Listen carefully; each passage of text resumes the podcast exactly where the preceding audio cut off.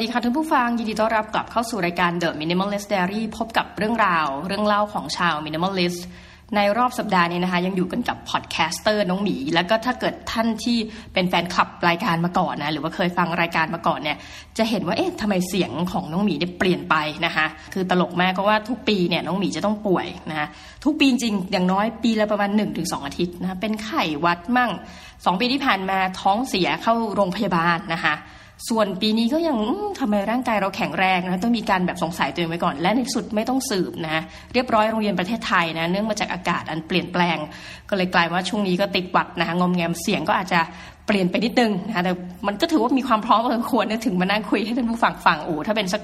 สองสามวันก่อนนะโอ้โหแทบจะลุกจากเตียงไม่ไหว ก็ถือเป็นว่า ต้องมีป่วยนะคะแล้วก็ต้องบอกผู้ฟังว่าท่านก็รักษาสุขภาพกันด้วยนะคะ ในช่วงสัปดาห์ที่มีความเปลี่ยนแปลงอย่างหลากหลายเกิดขึ้นในประเทศไทยเหลือเกินนะโดยเฉพาะสภาพภูมิอากาศเอาละค่ะทีนี้วันนี้รายการของเราเนี่ยมีเรื่องที่จะมาพูดคุยอยู่ 2 เรื่องด้วยกันนะคะสองเรื่องนี้เรื่องหนึ่งเนี่ยจะไปเน้นอยู่ที่ประเทศญี่ปุ่นนะแต่ว่าสามารถเอามาแอพพลายใช้กับประเทศไทยได้ เราคิดว่าในโลกของอนาคตเนาะ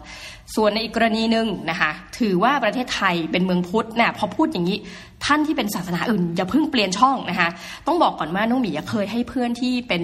คนคริสต์นะคะหรือว่าศาสนาอื่นๆเนี่ยลองทดลองดูบอกว่าเฮ้เอาหลักการนี้ไปใช้โดยที่เราแบบว่าไม่ต้องคิดอะไรนะคะถือว่าจะได้ผลหรือเปล่าเนี่ยเดี๋ยวเรามานั่งคุยกันนะคะอาจจะเป็น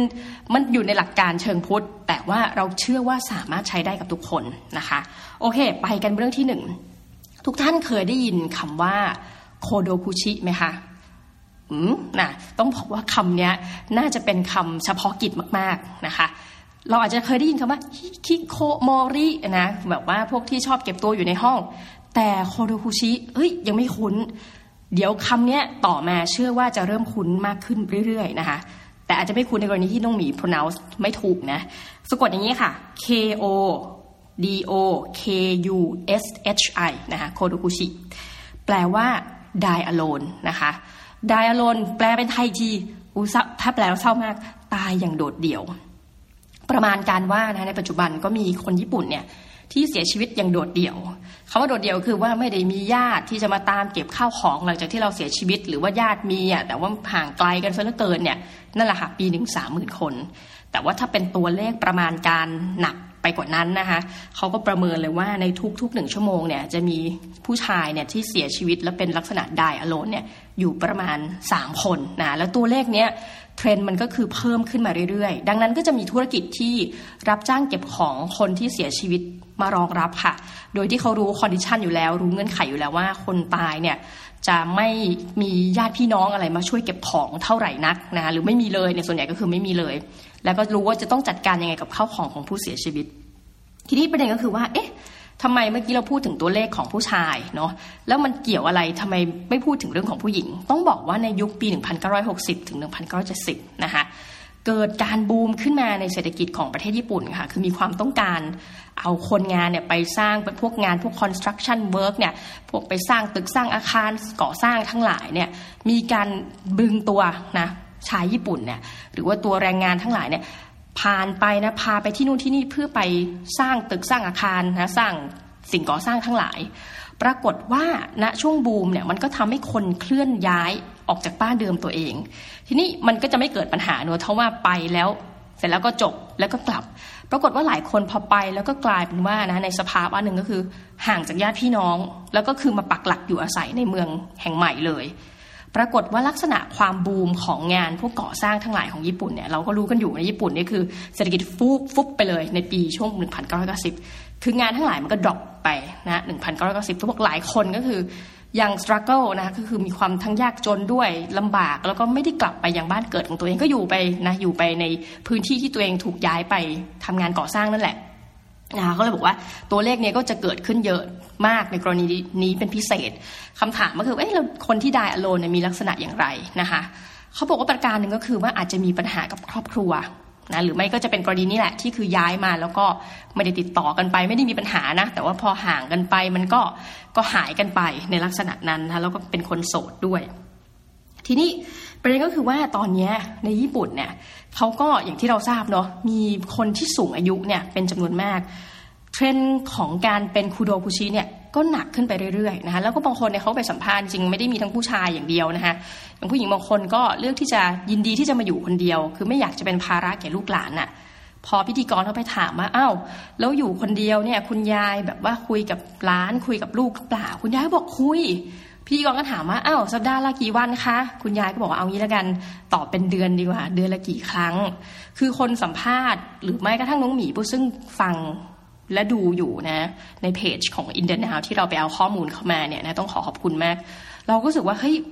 คือนึกถึงว่าถ้าคนนั้นนะเป็นคุณยายของเราหรือเป็นคุณแม่ของเราโอ้แค่พูดนี่เรารู้สึกแบบสะเทือนใจเลยนะ ว่าโหแบบมันเศร้าแล้วมันเหงา แล้วสุดท้ายคุณคุณยายน่ารักมาก คือต้องบอกคนญี่ปุ่นเนี่ยโดยเฉพาะคือคุณน้องหมีเนี่ยเป็นโรคแพ้คุณยาย เวลาเจอแล้วจะรู้สึกแบบโอ้อยากจะไปเล่นด้วยอยากจะไปคุยด้วยอะไรเงี้ย คือคุณยายน่ารักคุณยายยิ้ม แล้วคุณยายก็บอกว่าแม่ของฉัน แม่ของคุณยายเคยสอนเลยว่า ถ้าจะร้องไห้ ถ้าเศร้าเนี่ย ให้ร้องไห้แล้วร้องไปเลย คุณยายก็ใช้หลักการเนี้ยค่ะคือถ้าเหงาถ้าอะไรคือถ้ามันเศร้าก็เศร้า ให้รู้ให้จิตเรารู้ว่ามันเศร้าเนาะร้องร้องร้องร้องไป พอร้องเสร็จมันจะดีขึ้นนะคะมันจะดีขึ้นนี่ก็อาจจะฝากถึงทุกท่านว่าเฮ้ยเอาจริง ๆ บางทีการที่เราเป็นคนเข้มแข็ง นะอย่างอย่างน้องหมีเองเนี่ย เพื่อนจำแบบว่าเวลาเคยเคยเล่าถึงให้เพื่อนฟังว่าเอ้ยเนี่ยแบบโอ้ยเล่นหนักมากเลยเราร้องไห้เลยเพื่อนจะตกใจ เพราะว่าน้องหมีข้างนอกเนี่ยเป็นคนที่แบบแข็งเออแล้วเราเป็นคนไม่ค่อยร้องไห้ คือนั้นพอร้องไห้เมื่อไหร่เพื่อนจะต้องตกใจเพราะว่าคือแบบเพื่อนถามว่าก็เกิดคบกันมาเนี่ยเป็นสิบปีเนี่ยไม่เคยเห็นแกร้องไห้แกร้องไห้เป็นด้วยหรอ เราก็มานั่งนึกถึงคำพูดคุณยายเนี่ยเหมือนกันเขาว่าแบบเฮ้ยบางทีแบบ ถ้าเรามีอะไรในใจอะเราปล่อยออกมาบ้างก็ได้ นี่พูดจริงๆเลยนะแล้ว ให้ระยะเวลานะคะให้ความคิดของตัวเองเนี่ย มันเยียวยาตัวเอง อืมต้องพูดอย่างนั้นเลย คือสิ่งหนึ่งที่น้องหมีต้องฝากบอกแล้วกันเพราะว่าโอ้โหแบบสัปดาห์ที่ผ่านมานี้ไปเจอเรื่องอะไรมาเยอะมากนะคะ ก็คือไปเจอกับเพื่อนๆที่รุ่นน้องแต่งงาน แล้วก็นั่งคุยคือคุยแบบเป็นชั่วโมงนะแล้วก็ไปมาแล้วไปพูดถึงเรื่องปัญหาของโรคซึมเศร้า สิ่งที่น้องหมีรู้สึกก็คือว่าอะมันไม่ต่างอะไรจากคอนเซปต์ของโคโดคุชิเนี่ยจริง ๆ การอยู่คนเดียวมาก ๆนะคะอันนี้สำคัญเลยอยู่คนเดียวเนี่ยให้ระวังความคิดตัวเองเนาะอยู่คนเดียวให้ระวังความคิดนะอยู่กับมิตรให้ระวังคำพูดอ่าอาจจะพูดแบบผิดใจเพื่อน แต่เมื่ออยู่คนเดียวเนี่ยแล้วว่างแล้วไม่มีอะไรทำหรือว่าช่วงที่น้องหยีเข้าใจเลยนะแบบช่วงที่เราตกงานอะไรเงี้ยเราตกงานประมาณสักเก้าเดือนนะในช่วงหนึ่งของชีวิต หคุณเอ้ยมันมันตื่นมาแล้วมันการที่ไม่รู้ว่าเราจะทำอะไรเนี่ย คือมันเศร้านะ แล้วมันก็รู้สึกว่าชีวิตนี่มันมันไม่มีคุณค่ามันไม่มีความหมาย เราก็ต้องแบบพยายามจะออกไปนอกบ้านอะไรเงี้ย แต่ว่ามันก็ไม่ได้มีจุดหลักอะว่าจะแบบเฮ้ยออกไปแล้วทำอะไรยื่นหนังสืออ่านเล่มนี้เสร็จแล้วยังไงคือชีวิตจะไปทางไหน คือเราเข้าใจลักษณะนั้นเป็นอย่างดีดังนั้น ใครก็ตามที่รู้สึกว่าเฮ้ยเศร้าหนึ่งเรารู้สึกเลยว่าเฮ้ยร้องไห้ได้เลย แล้วมันจะดีขึ้นร้องไห้เสร็จปุ๊บจบ ถัดไปคือถ้าคุณเศร้าถ้าคุณเหงา คุณรู้สึกว่าตัวเองแบบ อย่างนู้นอย่างนี้ไม่จริงค่ะ คือชีวิตของทุกคนเนี่ยเอ้ยมันมีคุณค่า อันนี้ไม่ได้พูดเพื่อมาบอกว่าอ้าวก็รู้อยู่แล้วว่าทุกคนมีคุณค่าเฮ้ยแต่มีจริง เหมือนเราไม่ไม่วันรู้หรอกว่าเออการที่เราทำอะไรสักอย่างเนี่ย ชีวิตเราอะย่อมจะเอฟเฟกกับคนที่อยู่รอบข้างของเราเนาะมีอยู่วันหนึ่งวันนี้เอาเรื่องเด็กของตัวเองมาเล่านะคะถ้าเกิดว่าใครเป็นท่านผู้ฟังจะรู้ว่าน้องหมีเป็นอาจารย์ อยู่ที่สอนอยู่ที่หนึ่งเนาะทีนี้เด็กเขาก็มาปรึกษาแต่ปกติไม่ค่อยเอาเรื่องมาเล่าแต่ว่าพอดีเรื่องนี้คิดว่าเปิดเผยได้นะคะก็มาคุยคุยคุยคุยเรื่องทั่วไปเรื่องส่วนตัวเนี่ย เราเนี่ยก็จะรีบไปสอน ต้องบอกเลยว่าบางครั้งเนี่ยเด็กเป็นครูของเรานะ จริง ๆ คือเรื่องนี้ก็ยังนึกติดอยู่ในใจจะรีบไปสอนก็บอกอ้าโอเคดูเดี๋ยวอาจารย์ไปก่อน เด็กพูดคำหนึ่งว่าอาจารย์ฟังหนูหน่อย คือมันทำให้เราระลึกตัวเองจริงนะว่า เราเป็นครูบาอาจารย์แบบไหน รีบไปจนกระทั่งไม่มีเวลาให้เด็กคนหนึ่ง ซึ่งเขาอาจจะมีเรื่องที่สำคัญ ระดับโลกใบนั้นของใบของเขาอะก็เลยหยุดฟังเขานะคะคือกลัวจะไปสอนสายเรื่องของเรื่อง ก็เลยหยุดฟังเขาแล้วก็รู้สึกว่า เออ จริง ๆเขาก็แค่อยากที่จะได้ให้ใครสักคนได้รับฟังเรื่องราวชีวิตของเขา หรืออาจจะเป็นเรื่องที่เขากำลังคิดกังวลอยู่นะคะก็มันเท่านั้น น่ะถ้าเกิดว่าท่านเนี่ยอันหนึ่งนะถ้าท่านเป็นคนที่เศร้าอะมีวิธีฮิวของตัวเองอะจัดไปละนะเรื่องร้องไห้เรื่องอะไรปล่อย ถัดไปถ้าท่านเป็นคนหนึ่งที่จะช่วยใครได้ ไม่ว่าจะเป็นเพื่อนคนรอบข้าง เรื่องเล็กๆน้อยๆนะถ้าคิดว่าตัวเองไม่มีคุณค่า ลองไปช่วยคนอื่นๆดู แล้วคุณจะรู้สึกแบบเฮ้ยมีความสุขขึ้นแบบ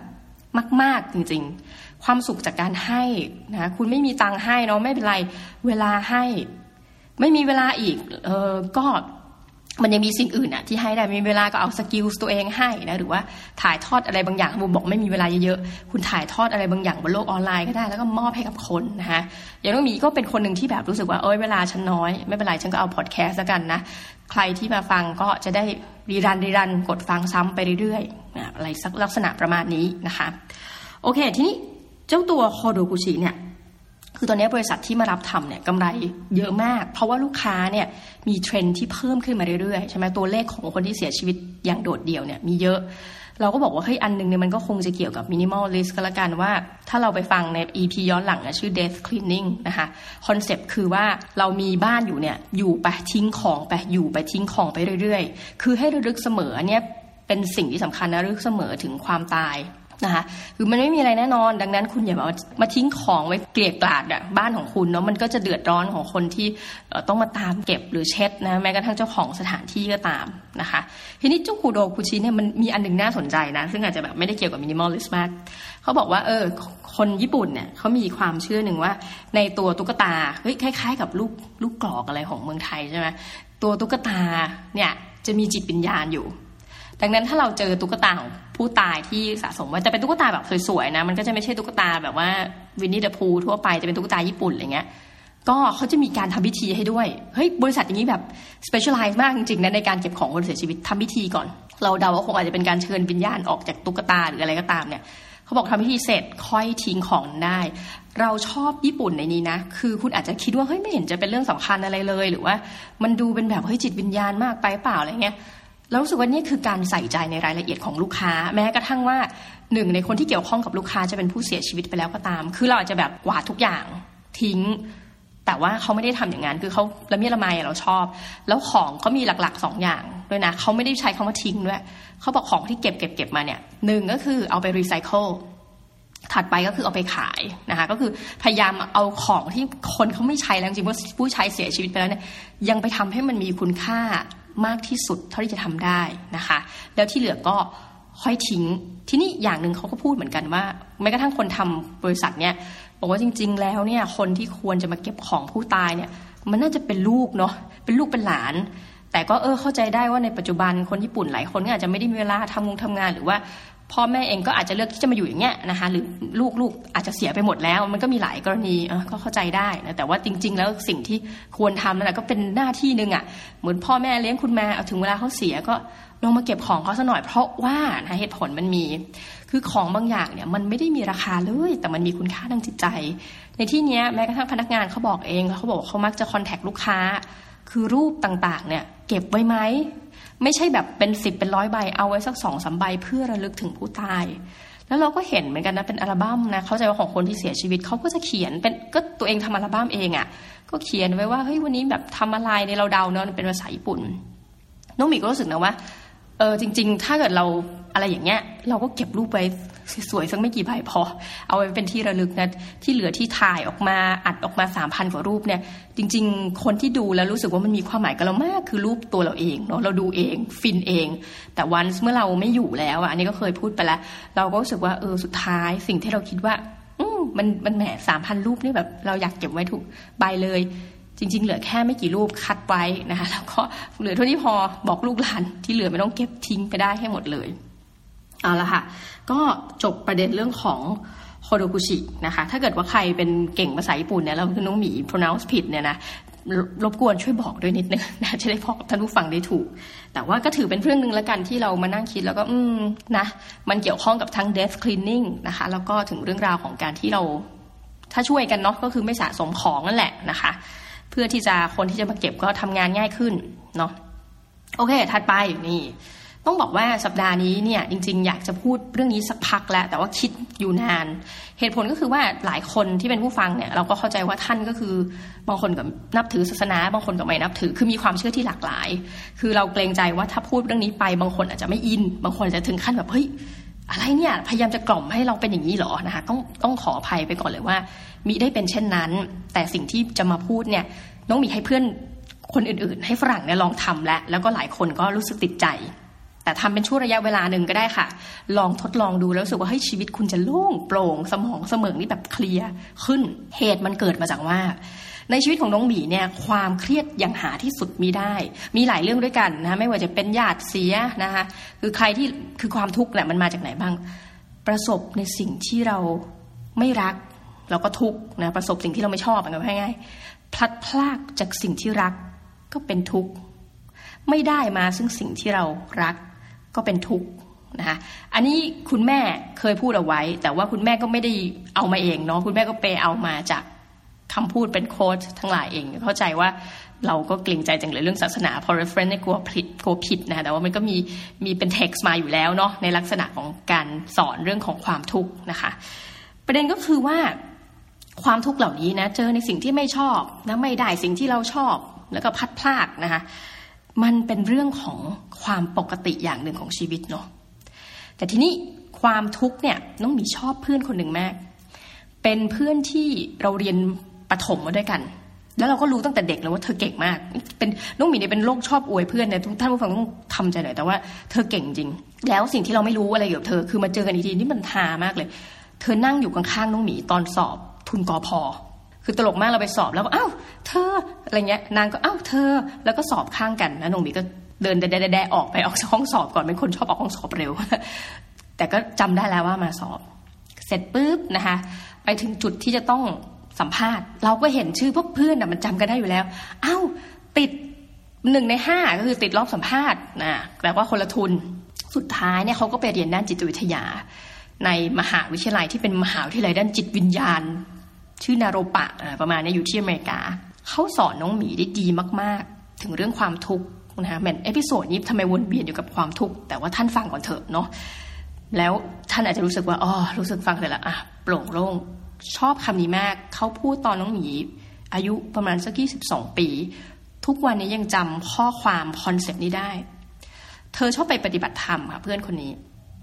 เธอก็อินนะเธอเรียนจิตวิทยาอะไรวะเธอก็ปฏิบัติธรรมนะพอจบปุ๊บเธอก็ยัง เนี่ยไปเรียนก็ยังเป็นมหาลัยที่เธอไม่ได้ดู ranking ด้าน ว่าโอ้โหมันต้องเป็นมหาลัยดังทั้งทั้งที่เธอจบเกียรตินิยมแบบหนึ่งเหรียญทองเนาะจากคณะจิตวิทยา เธอแค่สนใจว่ามหาวิทยาลัยที่เธอไปเนี่ยมันตรงกับโจทย์ที่เธอต้องการหรือเปล่าเออซึ่งแบบเฮ้ยเป็นเด็กแนวมากในความคิดเราเนาะสรุปจบก็คือว่าเธอบอกกับน้องหมีว่าที่เราไปปฏิบัติธรรมหรือเราไปทำนู่นทำนี่เนี่ยเกี่ยวกับเรื่องของการเจริญสติต่างๆเนี่ยไม่ได้ทำไปเพื่อให้เราไม่เจอความทุกข์นะน้องหมี สิ่งที่เราทำเนี่ยเราทำไปเพื่อที่ว่าเมื่อความทุกข์เนี่ยมันฮิตอึบมาที่เราเนี่ย คือเราหลีกเลี่ยงความทุกข์ไม่ได้เนอะแต่เมื่อมันฮิตเนี่ยต้องใช้แต่ไม่ต้องใช้คำว่าฮิตเมื่อมันฮิตมันเตะเวียง มันโยนเข้ามาที่เราแล้วเนี่ย เราจะมีวิธีจัดการกับความทุกข์นั้นอย่างไรต่างหาก เป็นประโยคที่เด็กอายุยี่สองคนหนึ่งพูดออกมาแล้วน้องบีรู้สึกว่าเฮ้ยเธอพูดดีมากๆ จนวันนี้สิบกว่าปีผ่านไป เรายังจำประโยคนี้ได้ เมื่อไรก็ตามที่เรามีความทุกข์เราจะนึกถึงเพื่อนคนเนี้ยเฮ้ยเราห้ามความทุกข์ไม่ให้เข้ามาไม่ได้นะจ๊ะหรือเผชิญสิ่งต่างๆ พัดพลากประสบสิ่งที่ไม่รัก แต่เราจะจัดการกับความคิดและความทุกข์นั้นอย่างไร เอาละค่ะ เบื้องต้นเลยน้องหมีเนี่ยวันนี้อาจจะไม่ได้บอกว่าทางพ้นทุกข์ของท่านคืออะไร แต่ตอนนั้น หลังจากเหตุการณ์นั้น น้องหมีก็เจอเรื่องทุกข์จริง ๆ คือทุกข์ที่จะเรียนไม่จบนะหลายคนบอกเออไม่ทุกข์เรื่องอื่นเลยละคะก็ตอนนั้นที่จำได้เนี่ยอาการทุกข์ของน้องหมีคือใจสั่นเลยนะตื่นมาใจสั่นนอนไม่ได้ ต้องออกมาพิมพ์งาน คือกำลังจะส่งงานไม่ทัน ซึ่งมีประมาณสี่ห้างาน และถ้าไม่ทันตกคือไม่จบนะคะ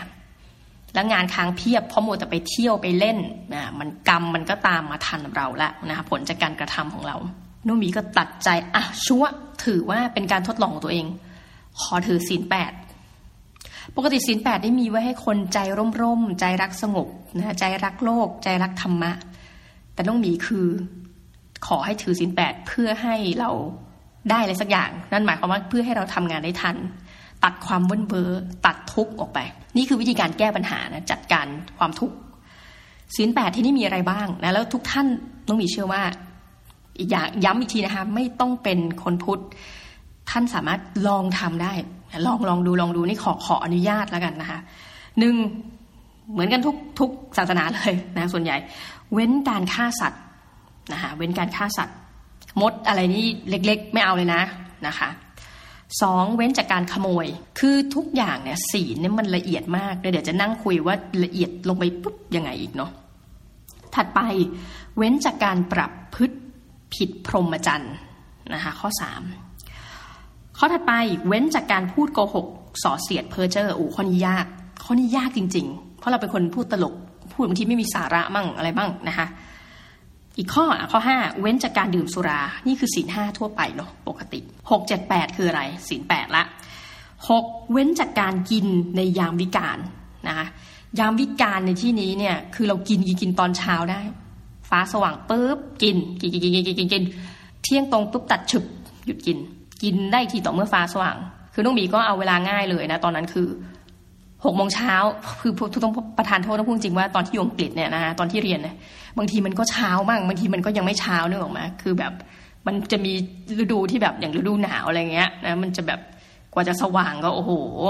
ทะเลเทออะไรเงี้ยเราก็ขออนุญาตก่อนแล้วกันมาเอาลักษณะเนี้ยหกโมงเช้าถึง เที่ยงนะซึ่งเราก็ไม่ตื่นอยู่แล้วหกโมงเช้าอะข้อที่เจ็ดนะคะเว้นจากการฟ้อนรำขับร้องนะคะดนตรีเว้นให้หมดนะไม่ไม่ใส่เครื่องประดับ ไม่มาทาสีย้อมนะคะแต่งประโคมเครื่องสำอางว่าง่าย อันนี้ตัด ถามว่ามีกรณียกเว้นไหมน้องบีคิดว่ามีนะก็คือเคยคุยแล้วคือ ถ้าเราต้องใช้สิ่งเหล่านี้เพื่อตัดความลาคาญ ของคนอื่น เช่นอะเช่นง่าย ๆ ถ้าเราเป็นคนที่มี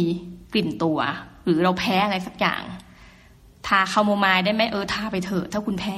หรือถ้าคุณมีกลิ่นตัวแล้วคุณต้องไปแบบอยู่ร่วมกับประชาชีเยอะๆเนี่ย มันก็อาจจะอึดอัดเราด้วยอึดอัดเขาก็ก็ทาอ่าโรออนไป แต่อย่างนี้ค่ะมันไม่ได้เป็นการทาเพื่อให้เป็นเครื่องหอมใช้คำนี้แต่เป็นเครื่องที่คือป้องกันภัยให้แก่ตัวเองและผู้อื่นเนาะ และสุดท้ายข้อที่แปดนะคะอันนี้ก็จะอาจจะตีความลำบากนิดนึงสำหรับหลายกรณีสำหรับน้องหมีแล้วกัน เว้นจากการนอนเหนือเตียงต่างที่ภายในมีนุ่นหรือสำลีนะคะเข้าใจว่าขนาดเกินฝ่าเท้าเขาเรียเกินเส้นเท้าฝ่าเท้าเราเนี่ยนะคะประมาณว่าถ้าอันเนี้ยน้องหมีก็เลยแก้ปัญหาในข้อ8เนี่ยคืองงๆเพราะบางทีไปหลาย ๆ ที่ที่ปฏิบัติเนี่ยก็นอนบนเตียงได้ เพราะก็ถือว่าเตียงไม่ได้ยัดด้วยนุ่นหรือสำลีอยู่แล้วอะไรเงี้ย แต่ว่าน้องหมีก็คือแก้ปัญหาในยุคนั้นนะคือเตียงมีไม่นอนเลยนอนพื้นอะแล้วก็เอาแบบเหมือนกับผ้าบางๆเฉียบเลยมาปูอันหนึ่งเดี๋ยวเราจะเล่าว่าเฮ้ยจากคนที่ไม่ได้อินเลยกับศาสนาเนาะแล้ววันหนึ่งมาถือศีลแปดเพียง เพราะว่าอยากจะเรียนจบทำงานให้เสร็จตามกำหนด ตัดความเบิ้ลเบอร์ในชีวิต แล้วมันเกิดอะไรขึ้นกับเราบ้าง เพราะว่าจดบันทึกไว้ทุกวันค่ะเหตุการณ์ที่เราจะทำเนี่ยนะด้วยความตึงเครียดและอื่น ๆ ปรากฏว่าพอถือไปเนี่ย ถือไปเป็นเดือนเลยค่ะศีลแปดกางเกงค่ะ เริ่มเขาเรียกว่าเอ้ตัวเราเริ่มเล็กลง roommate flatmate เนี่ย flatmate ถามว่าเฮ้ย you เป็นไรเปล่าเนี่ย เห็นผอมมากอ่าคือกางเกงมันหลวมโพรกอะค่ะผ่านไปเดือนหนึ่งเราก็บอกว่า โอ้ยังอยู่ดีเนี่ยยังไม่ตายไม่เป็นไรนะคะก็ก็คุยไปว่าเช่นนั้นเนาะซึ่งอันนี้คือผลพลอยได้ จากศีลแปดคือลดความอ้วนได้อีกหนึ่งโอ้ดีใจมากนะช่วงนั้นผอมเลยผอมเลยแล้วเพื่อนก็ทักมาอ้วนขึ้นไหมต้องบอกก่อนอุ้ยไม่ฉันผอมลง ฉันถือสินแปดเป็นความดีดาอย่างหนึ่งนะคะทีนี้ตัวหลาย ๆ อันเนี่ยมันคือต้องมีเวลามองคำว่าศีลเนี่ยเนาะมองละเอียด เช่นกรณีครั้งหนึ่งคือเราไม่ระวังตัว ตัวเว้นจากการดื่มสุรานะคะคือปกติเป็นคนไม่ทานเหล้าอยู่แล้ว แต่มีครั้งหนึ่งเราจะเป็นคนชอบแบบพกกระเป๋านู่นนี่ไปอะเป็นคนบ้าหอบฟาง พี่คนหนึ่งเขาก็มาแล้วเขาก็ถือเหล้ามาเขาก็คล้าย ๆ กับไม่สะดวกเขาอะเราก็เลยบอกอะพี่มาเดี๋ยวหนูหิ้วเหล้าไปให้อะใส่กระเป๋าหนูเนี่ยแล้วเดินไปด้วยกันแล้วถึงเวลาพี่ก็พาไปกิน ปรากฏก็มีพี่คนหนึ่งซึ่งเขาเป็นเขาเป็นพี่ที่ดีมากต้องบอกคน nice มาก ก็เตือนน้องหมีบอกว่าที่พี่มองน้องตาของขวางเนี่ยเพราะว่าเราไม่ได้ทานเหล้าก็จริง แต่เหมือนเราให้การสนับสนุน คือแทนที่จะให้เขาทำอะไรก็ทำไป เราดันไป offer ว่าเอ้ยเดี๋ยวหิ้วเหล้าไปให้แล้วให้พี่ไปกินอย่างเงี้ย ก็ถือว่าผิด ผิดเหมือนว่าอาจจะไม่ผิดตรงๆ แต่ว่าด่างพร้อยเออน้องหมีก็ระวังมากเลยเชื่อไหมว่าสภาพจิตเราจาก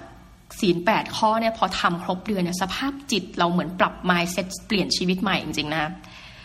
วันนั้นน้องหมีเนี่ยไปคุยกับเลขาของคณะ คือผ่านไปแล้วเนาะเราก็เห็นไม่แมงวันตัวหนึ่งเนี่ยบินบินอยู่ รงขอบหน้าต่าง เลขาคณะเขาคุยกับเราคุยแล้วก็เหมือนแบบแป๊บนึงนะ แล้วก็เอามือเอ่อแล้วก็หยิบฟาหยิบอะไรสักอย่างเร็วๆเนี่ยไปฟาดแมงวันตกลงมาปุ๊บ คือถ้าปกติแล้วถ้าน้องหมีไม่ได้ฝึกเนาะไม่ได้มาฝึกศีลแปดนะน้องหมีก็ก็โอเค ชีวิตหนึ่ง whatever อะไรเงี้ย ปรากฏวันนั้นสิ่งที่เรารู้สึกคือเฮ้ยเราตกใจว่าทำไมต้องฆ่าเขา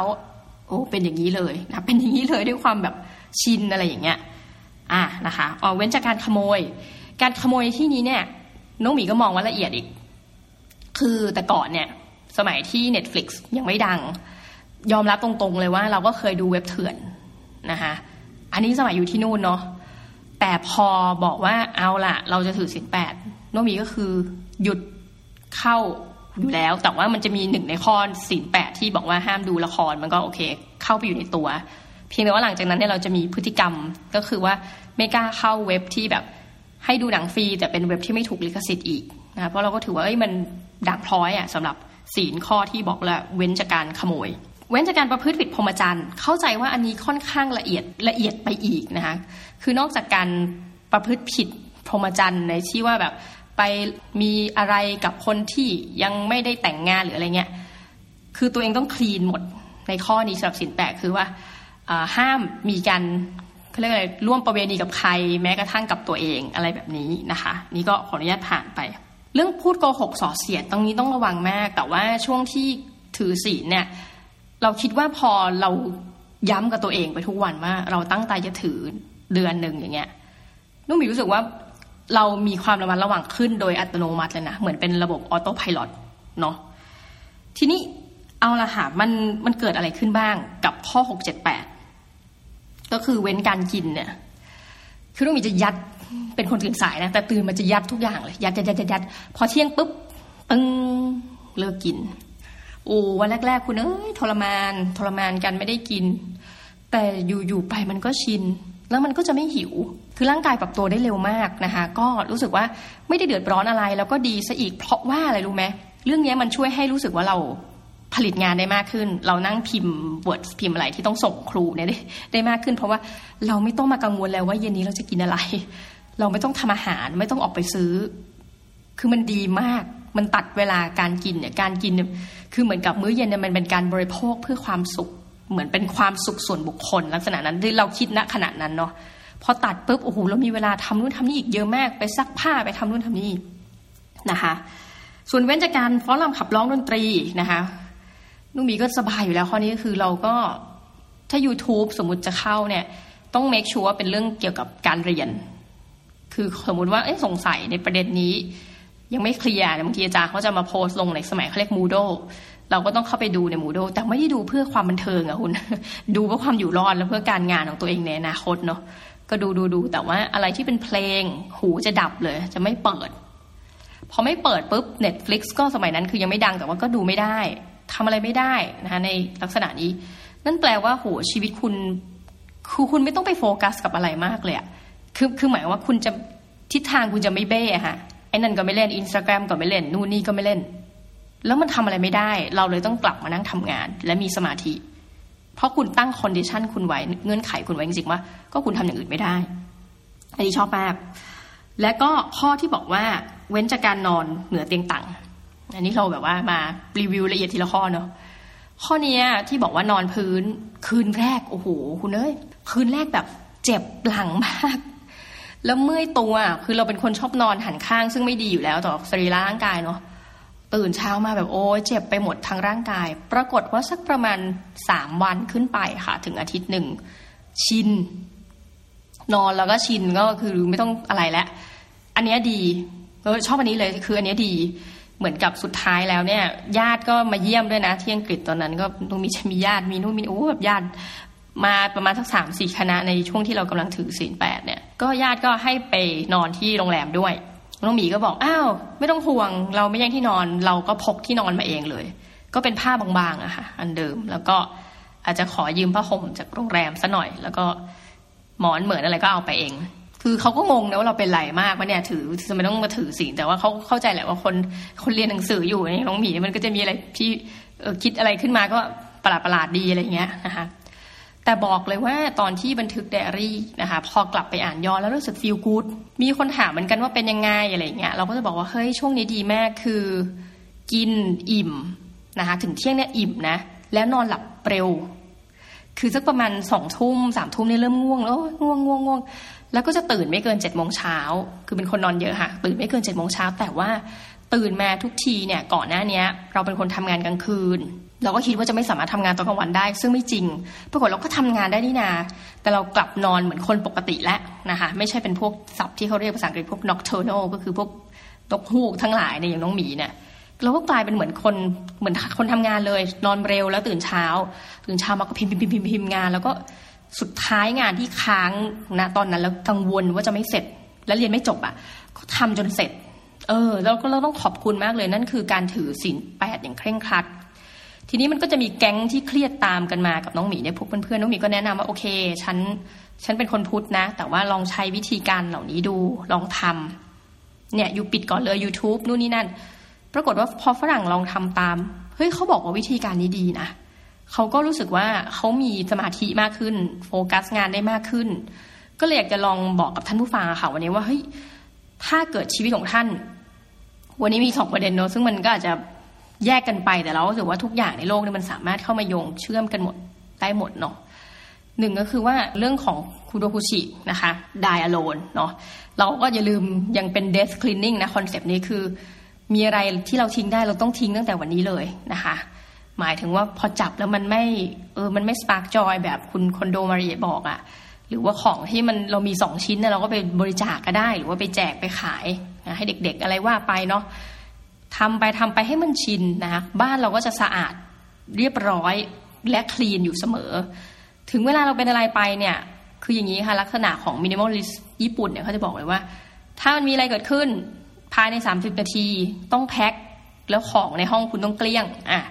คุณก็ดูประมาณนี้แหละว่าเฮ้ยความต้องการของคุณถ้าถ้าความต้องการคุณหรือว่าคุณของที่คุณใช้ต้องเยอะอย่างคนแบบต้องชีวิตต้องเลี้ยงแมวอะซึ่งมันจะมี prop นู่นนี่นั่นเยอะ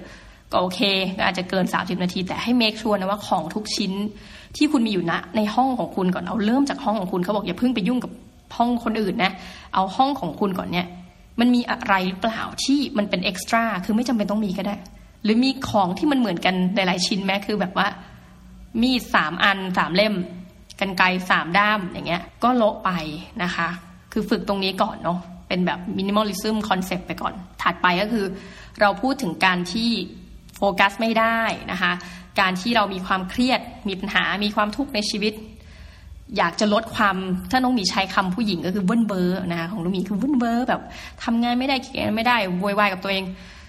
ลองถือศีลแปดดู ไม่ต้องยาวขนาดหนึ่งเดือนแบบเราก็ได้นะเป็นศีลสำหรับคฤหัสถ์เลยแหละ ลองดูแล้วเราเชื่อว่ามันดีกับชีวิตของทุกคนนะคะ ซึ่งเดี๋ยวคราวหน้าเนี่ยจะมาเชื่อมกันกับเรื่องหนึ่งก็คือdigital minimalism นะคะดีท็อกซ์ชีวิตด้วยการเป็น digital minimalist นี่เดี๋ยวนี้ทิ้งค้างไว้ก่อนแล้วเดี๋ยวสัปดาห์หน้าเนี่ยจะมาพูดกันอาจจะต้องบอกว่า ในช่วง 11 ถึง 16 พฤศจิกายนนี้นะคะจะมีวาระแทรกเหมือนเดิมอีกแล้วนะคะเพราะว่าน้องหมีจะต้องเดินทางไปยังมาดริดประเทศสเปน คิดแน่นอนว่าต้องมีเรื่องอะไรสักอย่างเนี่ยมาเล่าให้ท่านผู้ฟังฟัง เพราะว่าเป็นงานที่ถ้าฝั่งของน้องมีเองเนี่ยไปกันคนไม่เยอะคือประเทศละคนแล้วก็เป็นนี่น้องมีก็เป็นในนามประเทศไทยเนาะแต่ว่า จะมีบรรดารัฐมนตรีไปประชุม มีเยาวชนมาจัดค่าย คือมันรวมๆกันหลายงานนะ เป็นงานของเอเชียยุโรปฟาวเดชั่นนะ แล้วเขาจัดหลายงานในเชิงวันสองวันเดียวกันเนี่ย แล้วเดี๋ยวก็จะเอาเรื่องนู้นเรื่องนี้มาเล่าว่าไปเจอใครไปทำอะไร